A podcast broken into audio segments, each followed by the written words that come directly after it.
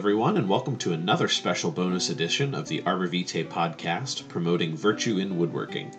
Our last episode was about profit and justice, and it's a topic that Jonathan and I both feel so passionate about that our conversation extended well beyond the hour or so that we try to fit the show into. Um, so we ended up having to cut some stuff out, but some of it was still pretty interesting and it covers some things that we really had wanted to say. Uh, so we figured we'd release it as some bonus content between our regular shows. Um, also, as a reminder, don't forget to participate in our challenge question from last episode, uh, which is what do you make and how much have you invested in making it? What's your pricing model and what is that centered around? And do you offer ways of adapting that price for people who can't afford necessities, which is what this bonus content talks about? You can join in that conversation on our website, arborvitaepodcast.com, by leaving a comment, or on social media by tagging us and using hashtag arborvitaepodcast. And also, don't forget to send in any questions you may have about virtue in woodworking or topics you'd like to hear us discuss. Um, and we hope to hear from you on one or all of those channels. Our next show is going to be released right on schedule this Friday, November 11th, and we will be talking about practice and fortitude. So until then, we hope you enjoy this bonus content and stay virtuous. Because I think maybe it's just a guy thing. We always want more tools. Oh my gosh, yes.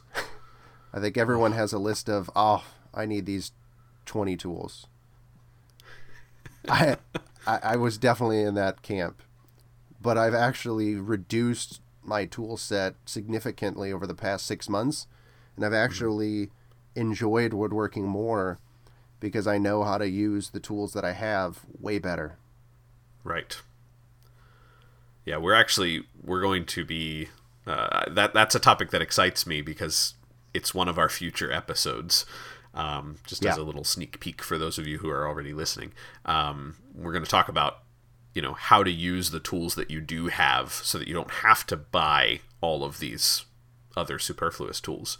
Um, I actually had one of those moments this morning, and to be honest, if we hadn't been doing this podcast and I hadn't been self reflecting as much as I am and, and sort of praying about what woodworking means and what my purpose is, um, I may have acted differently. But I saw on Instagram uh, someone was selling a track saw, and it was a grizzly track saw, and they were selling it so cool. for yeah. I I and I ever since I heard about, I, I want to say I heard about the Festool one first. I think Dewalt has one, Grizzly has one. They're they're a little bit more common now, but I've always kind of wanted one because you know, oh, breaking down sheet goods would be so much easier with that. No, no longer having to wrestle a full sheet of plywood onto the table saw or you know things like that.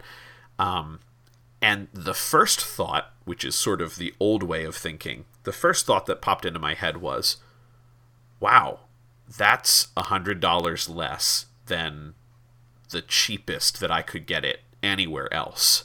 It's a great And, deal. Yeah, it's a fantastic Gotta deal. get it.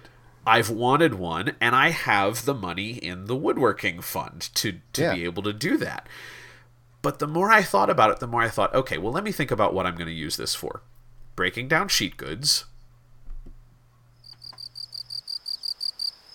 and that was the only thing that I could think about. it. And I know there are other uses for it. You know, the guy who was selling it said that he used it to cut full size tabletops down to size, which again is is awesome. But I don't make a lot of full size tabletops, and I know that the only thing that I would use that track saw for is cutting down sheet goods, you know, breaking down, doing the initial breakdown of sheet goods, not even cutting all of my sheet goods with a track saw, just that first cut or two to, you know, wrestle them in more manageable sizes up onto the table saw. And I, I just couldn't, you know, even though 200 bucks is a lot less than any other track saw that will probably ever cross my path.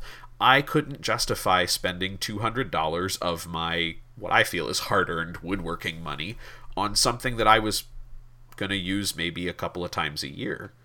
So ultimately I didn't I didn't jump on it. You know, I didn't I didn't express interest in it and I didn't end up buying it. But um I think the me from six months ago probably would have.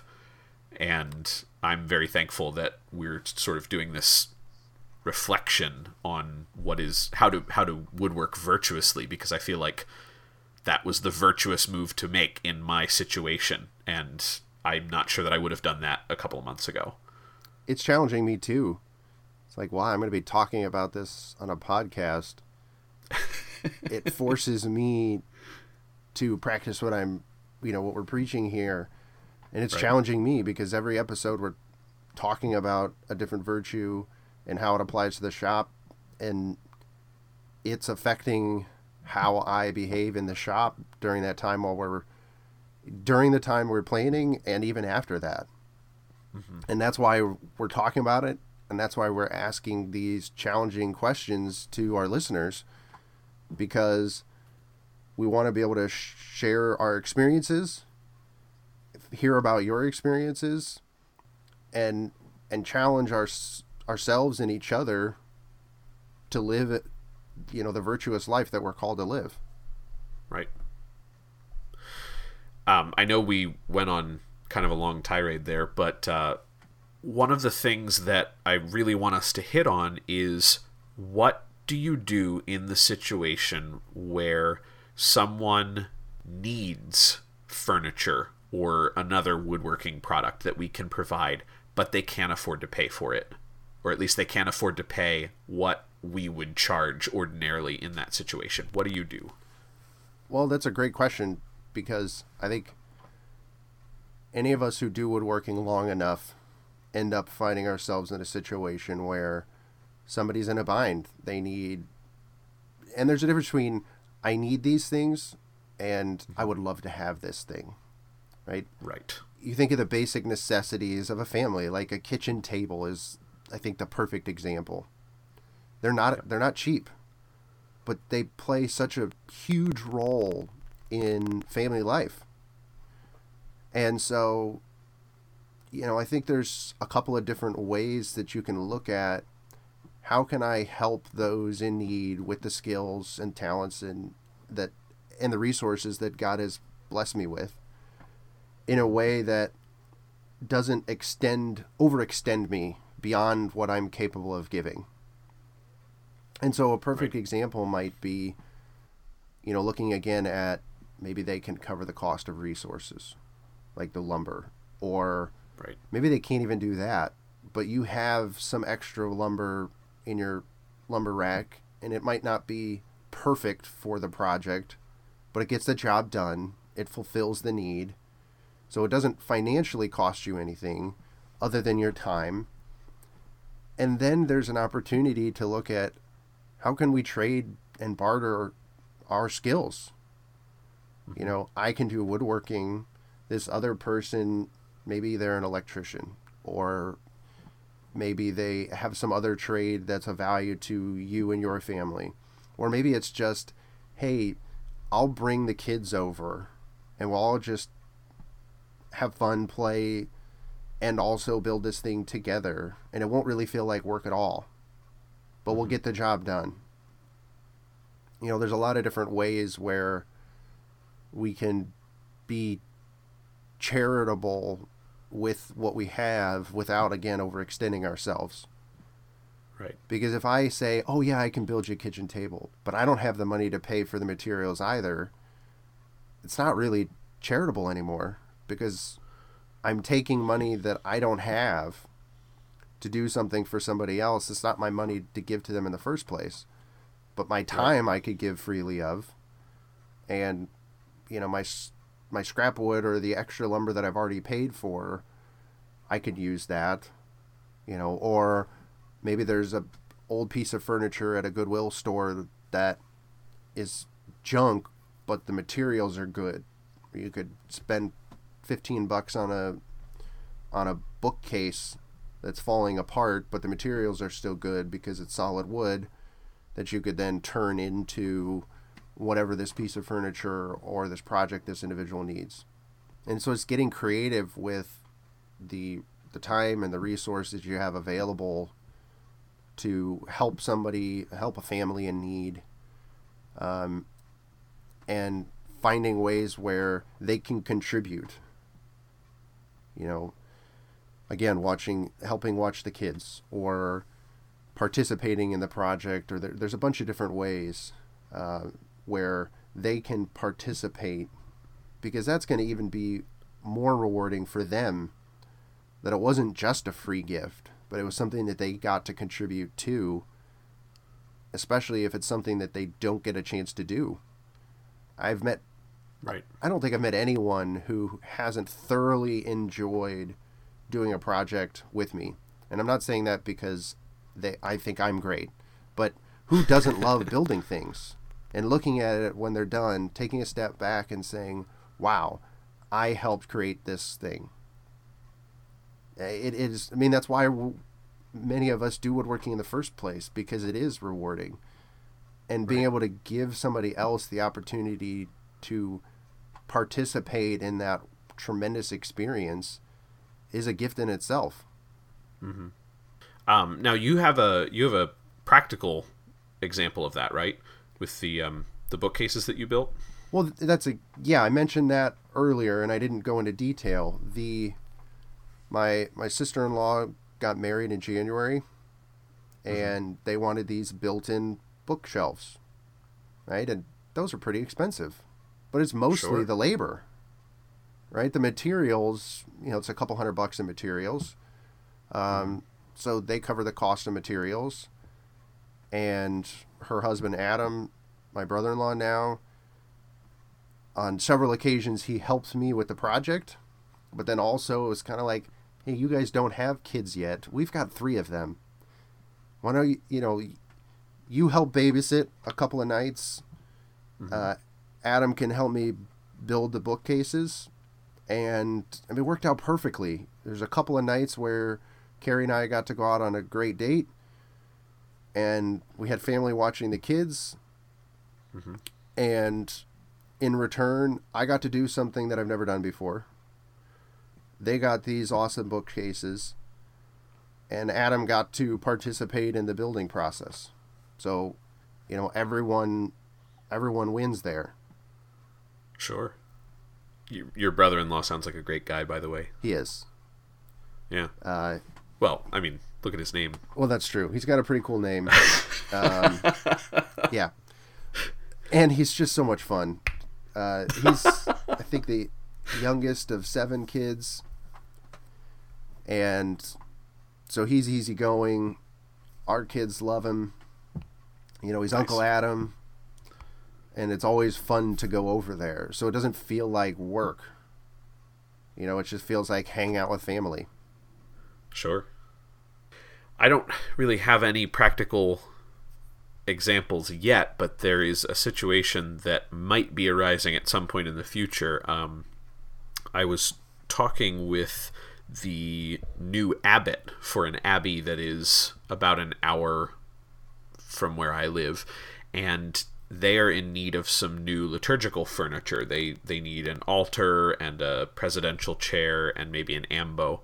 Um, and a friend of mine works there, uh, works does work for the monks at the abbey, and that was the connection that was sort of made. Um, he introduced me to the abbot, and uh, you know we're gonna I'm gonna go down there and, and talk to them about it at some point. But I got to thinking about it and you know these are these are monks and they they do have some means of supporting themselves. Like they have a gift shop and they have other you know apostolates that bring in money but they don't have a lot of money. And the the abbey is not um, thriving at the moment. So i know that they don't have a whole lot of extra money to throw around and at the same time they need these things and i assume that because they're looking for outside help that none of the monks who are currently there can do the woodworking themselves.